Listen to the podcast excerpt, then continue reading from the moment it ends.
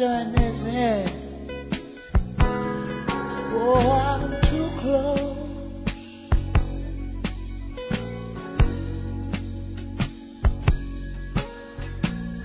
Just shaking hands with all my, my, my, my, my, my friends.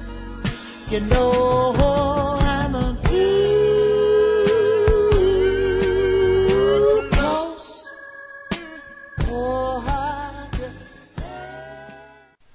Hi there, welcome to our Soul Food broadcast, a ministry of Calvary Chapel, Princeton, West Virginia. As a young doctor in India, Paul Brand had made the groundbreaking medical discovery that leprosy does its damage merely by destroying nerve endings. He discovered that people who lose pain sensation can inadvertently damage themselves by simple actions such as gripping a splintered rake or wearing tight shoes. Pressure sores form, infection sets in, and without pain signals to alert them to tend to the wounded area, much damage could be done. Paul Brand knew what he was talking about. He writes, Most people view pain as an enemy. Yet as my leprosy patients prove, pain focuses us to pay attention to threats against our bodies. Without it, heart attacks, strokes, ruptured appendixes, and stomach ulcers would all occur without any warning. Who would ever visit a doctor apart from pain's warnings? He finishes his thoughts with these words, and so virtually every response of our bodies that we view with irritation or disgust, things such as a blister, swelling, fever, sneeze, a cough, and especially pain, demonstrates a reflex towards health. In all these things normally considered enemies, we can find reason to be grateful. That's not always easy to do though, is it? Especially if your pain emanates from a broken heart. We looked last week at Hannah, a woman who was well acquainted with pain. We're going to see that even in her pain, she finds reasons to be hopeful. Look at verse 9 with me, please. So Hannah arose after they had finished eating and drinking in Shiloh. Now Eli the priest was sitting on the seat by the doorpost of the tabernacle of the Lord. And she was in bitterness of soul and prayed to the Lord and wept in anguish.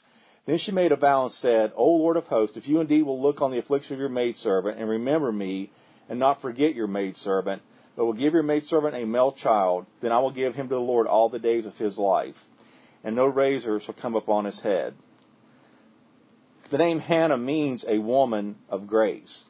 And she did manifest grace in the way she dealt with her barrenness and Penina's attitude and cruel words.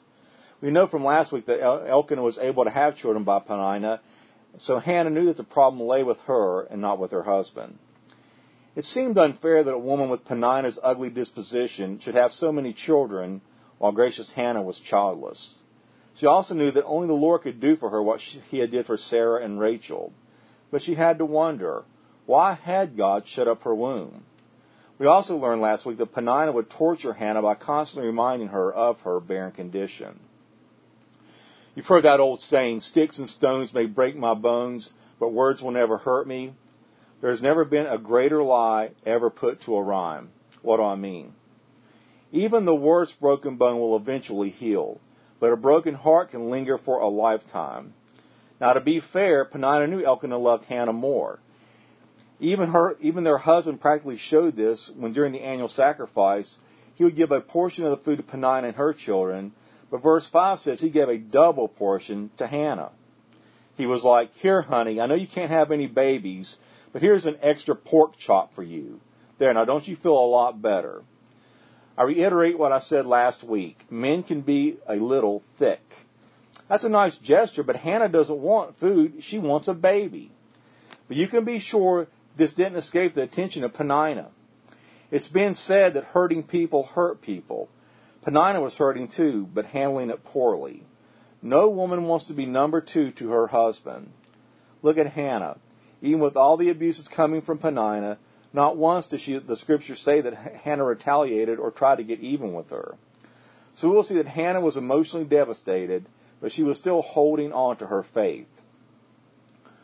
One of the most frustrating things about being a Christian can be knowing that God could do something to change our situation, but at the same time, God seems to be in heaven sitting on his hands.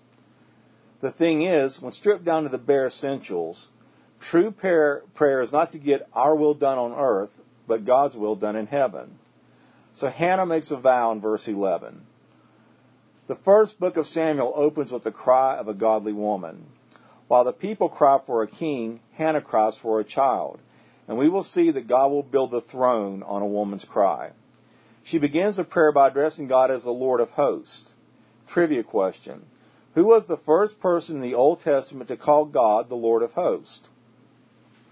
It's right here in verse 11, and it's Hannah, a broken-hearted woman. You can't help but notice in the early part of that vow the if you, then I statement. If you look, then I will.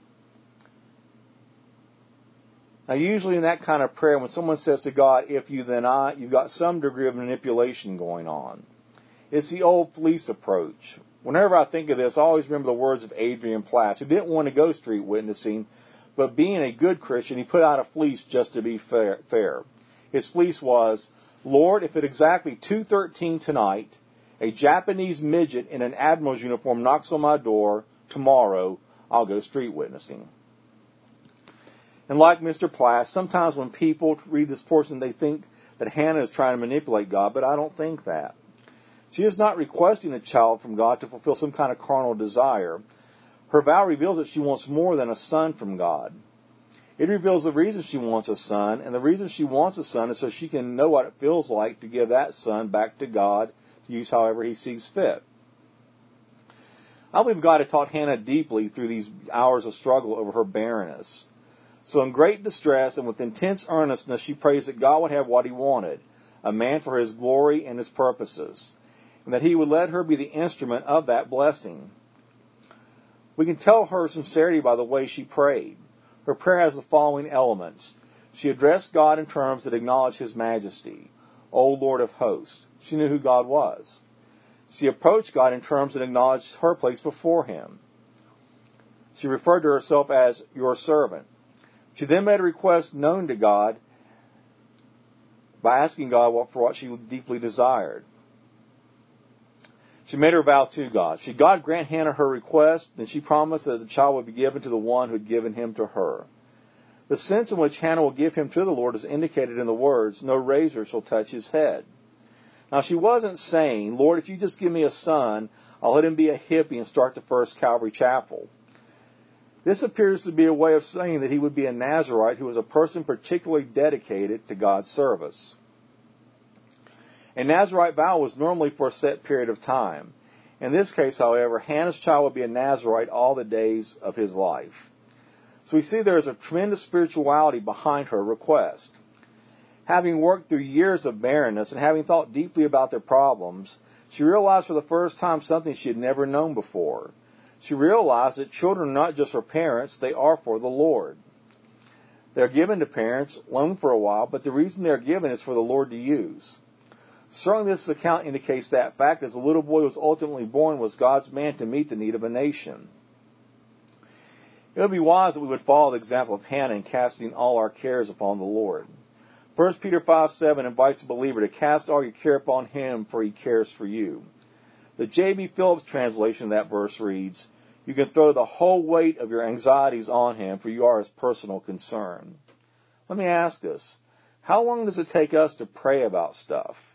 How many days or weeks or months or years do we spend whining and crying and complaining about it before we take it to God in prayer?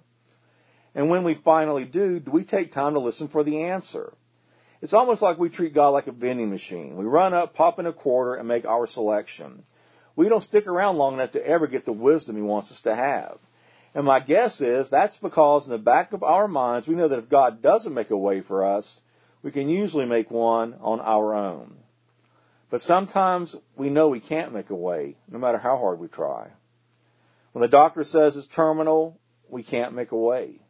When a child is prodigal, we can't make a way. And in Hannah's case, when we want a child but are barren, we can't make a way. But rather than a vending machine, we should view God more like a mentor who deserves to be studied and emulated. We need to be willing to wait for an answer rather than plowing ahead, blazing the path. And I'm not talking about a God is great, God is good, let us thank Him for our food kind of prayer.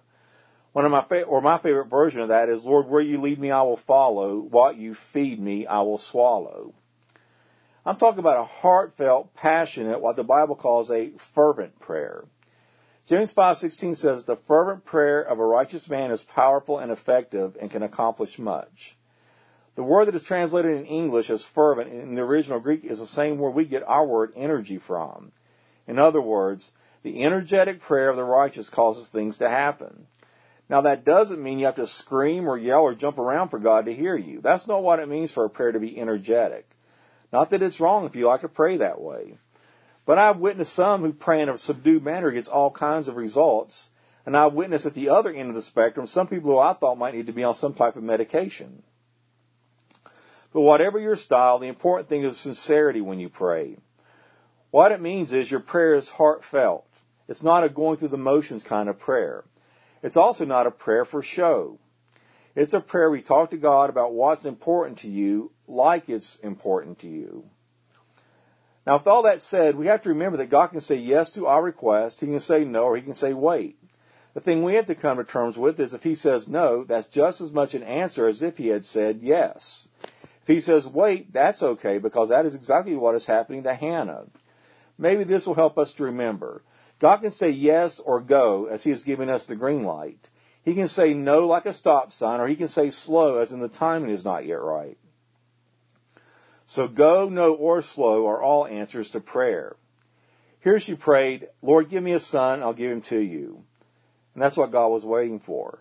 Previously, she most likely wanted a son to give to her husband. God, however, wanted a prophet to give to a nation. God had something much bigger and bolder, greater and grander in mind than Hannah did. Bill Stafford writes, Oh, thank God for holy desperation. Did you know that God never met a man that he couldn't get desperate? Go through the New Testament and see that every man and woman that Jesus healed or saved were desperate people. The only people that God couldn't work on was people like the rich young ruler. He was too proud, too self-sufficient, too able, rich, young, and in need of nothing. But he also went away lost. I wonder if we can get desperate enough to let God do something in our lives. End quote. If you've prayed about your barren condition, if you're weeping bitter tears into your pillow, that's okay. It might be that God is simply waiting to get you into harmony with His heart, which means He wants to do something larger than your prayer. Verse 12. And it happened as she continued praying before the Lord that Eli watched her mouth. My mother used to say, boy, you better watch your mouth, to which I would reply, I can't see my mouth. Further fortifying my nickname, Mean Little Billy. That's not what we're talking about. Verse 13. Now Hannah spoke in her heart, only her lips moved but her voice was not heard. Therefore Eli thought she was drunk. So Eli said to her, How long will you be drunk? Put your wine away from you. And Hannah answered and said, No, my lord, I have not been drinking. She really didn't say it like that. She actually said, No, my lord, I'm a woman of sorrowful spirit. I have drunk neither wine nor intoxicating drink, but have poured out my soul before the Lord. Do not consider your maidservant a wicked woman, for out of the abundance of my complaint and grief I have spoken until now. Notice his reaction, which is an insight into the condition of that day. We will find out later that the sons of Eli drank and partied there. Eli knew it, but had shut his eyes to it. He was an indulgent father. When Hannah prayed with such zeal in her heart, Eli thought she was drunk. Do you know why? It was because others had come drunk to the house of the Lord. Poor Hannah is just surrounded by sensitive men, isn't she? She is sandwiched between her, hey babe, you got me, what else could you possibly want husband? And the hey lady, why don't you lay off the Mad Dog 2020 pastor? Look how insensitive the priest was. The one who was supposed to be ministering to her was condemning her, at best accusing her. He looked at her or watched her and formed a faulty opinion. This is where I go from teaching to intruding. Me thinks that a lot of times we look at people, people within the church, and we get the wrong impression. We sometimes believe that because people wear nice clothes at church and not a wrinkle in them, we're not so mature at Calvary Chapel, but you know what I mean. We think that they look good on the outside, they have the rest of their life in order. And that is just not always true, is it? If little bubbles popped over our heads like they do in cartoons when a cartoon character is speaking, and if in those bubbles people could see all our fears and all of our troubles, if those would ever be revealed to those talking to us, there would be bubbles all throughout this church building. And on the other hand, we can look at someone in church and their clothes might be wrinkled, their hair not combed, and their relationship with the Lord is perfect, even if their clothes are not. Okay, I'm off my soapbox now. It's significant that verse 12 says she kept on praying to the Lord. This wasn't just a quick popcorn prayer. This was a repeated request bathed in tears. The story is told of a ship that was sinking. When it was evident the ship was going down, the captain called out to his crew, Does anyone here know how to pray? One man replied, I do. Good, the captain replied. You pray while the rest of us put on life jackets. We're one short. Hannah's ship was going down, but we read in 1 Samuel 1:12 that Hannah did not give up on her dream. She kept on praying until she got her answer. When her husband, Edmund Gravely, died at the controls of his small plane while on the way to Statesboro, Georgia, his wife Janice kept the plane aloft for two hours until it ran out of fuel. During this time, she sang hymns and prayed for help. As the plane crossed the South Carolina North Carolina border, she radioed for help. Help, help, won't somebody help me? My pilot is unconscious.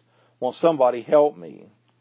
Authorities who picked up her distress signal were not able to reach her by radio during the flight. Do you know why? Because she kept changing the channels.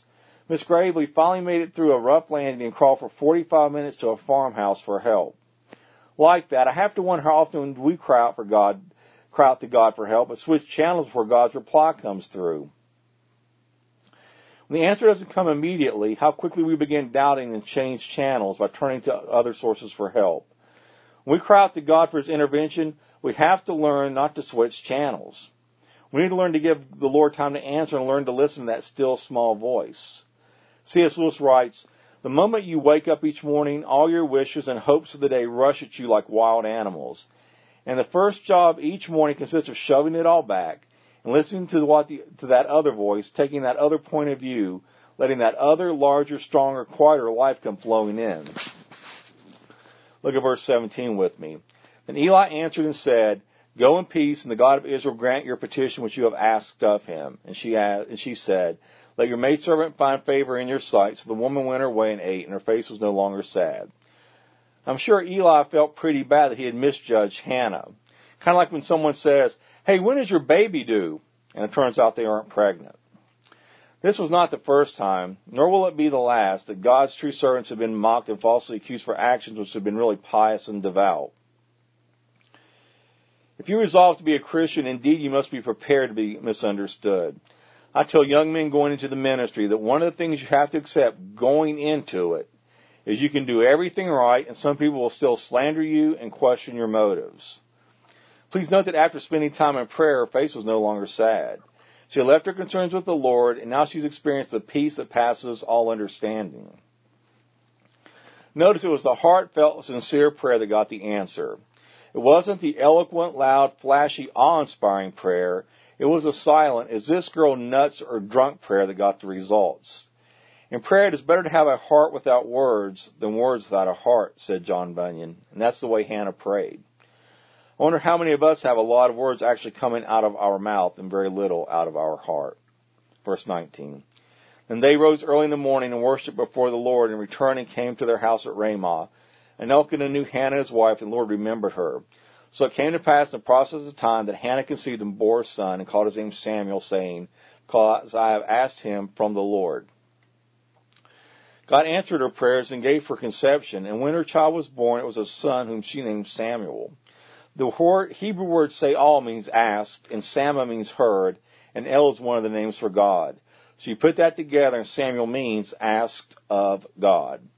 All his life, Samuel was both an answer to prayer and a great man of prayer. In naming her baby, Hannah remembered that his delivery was in response to her prayer made nine months earlier. I'm convinced the biggest problem in our prayer lives is forgetting what we prayed for. When the answer to our prayer comes nine days, months, or years after we asked, we say wonderful, but forget it is an answer to what we were praying for previously. Forgetting what I prayed for previously causes me to think that God is not responding to my prayers presently. For example, in a moment of honesty before the Lord, I pray, Lord, there are some things in me that need to be changed. Make me a man who is broken before you and totally dependent on you. Lord, change me. And so he begins that process. But then three weeks later, I pray, Lord, I need a raise desperately. But the raise doesn't come. Why? Because God is still answering my prayer that I be dependent on him. Many years ago, Shortly after I was saved, I prayed that God would do whatever He had to do in order for me to do whatever He wanted me to do. That's a dangerous prayer, by the way, and He's still answering that prayer 27 years later. Verse 21. Now the man Elkanah and all his house went to offer to the Lord yearly sacrifice in his, of, of his vow. But Hannah did not go up, for she said to her husband, Not until the child is weaned, then I will take him, and he may appear before the Lord and remain there forever. And Elkanah her husband said to her, Do what seems best to you, wait until you have weaned him, only let the Lord establish his word. So the woman stayed and nursed her son until she had weaned him. Now when she had weaned him, she took him up with her with three bulls, one ephah of flour, and a skin of wine, and brought him to the house of the Lord in Shiloh, and the child was young. Just a quick comment on these verses. It seems weird to us that this kid is around three years old and still not weaned. But remember, this was long before the days of Gerber's baby food. And on a side note, it's a good thing babies can't remember back that far. They would be pretty upset that you made them eat that slimy strained pea carrot concoction. Almost done. Verse 25. And they slaughtered a bull and brought the child to Eli. And she said, O my Lord, as your soul lives, my Lord, I am the woman who stood by you there praying, praying to the Lord. For this child I prayed, and the Lord has granted me my petition which I asked of him. Therefore I also have lent him to the Lord. As long as he lives, he shall be lent to the Lord. So they worship the Lord there. Considering the low level of spiritual life in Eli and the wicked ways of his sons, it took a great deal of faith for Elkanah and Hannah to leave their innocent son in their care. But the Lord was with Samuel and would preserve him from the pollution around him. Just as God protected Joseph in Egypt, so he will protect Samuel in Shiloh, and so he can protect your children and grandchildren in this present evil world. Let me ask you, parents, have you ever given your children back to God? Some of you are thinking, I'd like to give them back, but I didn't think God would take them back. If you haven't, I urge you to do that now. So we see in the end, Hannah's faith is really rewarded. While God doesn't promise to give us everything we pray for, He does make a promise that if we cling to it, can change everything for us, even when He says no. As Charles Spurgeon has said, this is the best promise of life. It's found in Romans 8:28, and here's what it says: We know that all things work together for the good of those who, call, who love God and are called according to His purpose. This is God's promise to you. And even if God hadn't given Hannah a child, He would have used her barren condition to bear fruit in other areas of life. We all know that problems come in all shapes, sizes, and levels of intensity. Some are mind numbing and earth shaking. Others are small and insignificant. I've had my share of ups and downs in life and they aren't over. As long as we're breathing air, we're going to have good days and bad days. And sometimes the bad days can be really bad. But consider this. What if you knew it would all turn out well, whatever you're facing this morning? What if this promise of Romans 8:28 really is more than a cliche? What if it really worked? What if it always worked? What if there were no problems beyond its reach? Would that make a difference to you? In closing, we could feel sad that Hannah is going to give up her long awaited son Samuel. She probably thought he would be her one and only baby.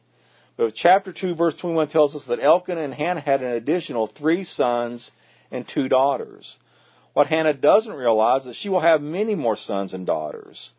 That reminds us that whenever we do things God's way, He will do immeasurably more than all we can ask, think, or imagine. And that is the beauty of God's wondrous power and grace to us who believe and have faith in Him.